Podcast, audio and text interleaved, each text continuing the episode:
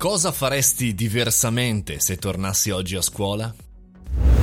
Buongiorno e bentornati al caffettino, sono Mario Moroni e oggi parliamo in realtà di una delle domande che mi viene fatta più spesso quando andavo, ahimè, in università oppure a fare corsi su ragazzi che sono ancora al momento a scuola. Cioè, che cosa faresti tu di diverso se dovessi tornare a scuola? Chiaramente non con l'età di oggi, ma con la testa di oggi. Questa è una premessa in realtà abbastanza importante, perché dovrei farlo con la testa di oggi dopo aver già fatto OK Music, la mia startuppina che ho fatto a 15 anni, dopo aver fatto sport, ho fatto tantissime gare, tantissime iniziative e dopo tutte le mie esperienze da adolescente. Ecco, così tornerei sicuramente cercando di sprecare molto meno tempo.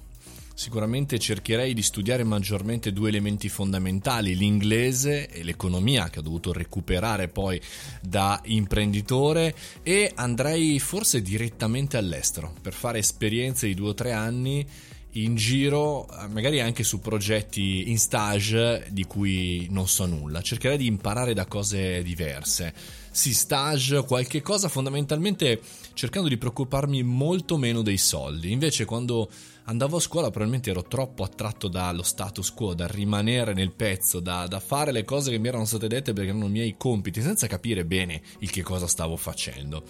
E ci aggiungerei, andrei anche magari a conoscere persone simili a me ma complementari, cioè persone che magari sono simili, diciamo così, nei ragionamenti ma hanno abilità complementari, così da formare più che un gruppo di amici, un gruppo di persone che si riesce a influenzare positivamente a vicenda. Sono effettivamente ragionamenti post, sono curioso di sentire se c'è qualcuno tra di voi che ha le mie stesse idee, sono anche molto curioso di sentire se c'è qualcuno tra di voi che in realtà in questo momento è a scuola, per cui può ascoltare e fare tesoro di questi racconti d'anziano. Però è anche vero che ognuno deve fare il suo percorso e soprattutto il percorso scolastico talvolta riesce un po' a scardinarti, a far sì che tu vai per la tua strada.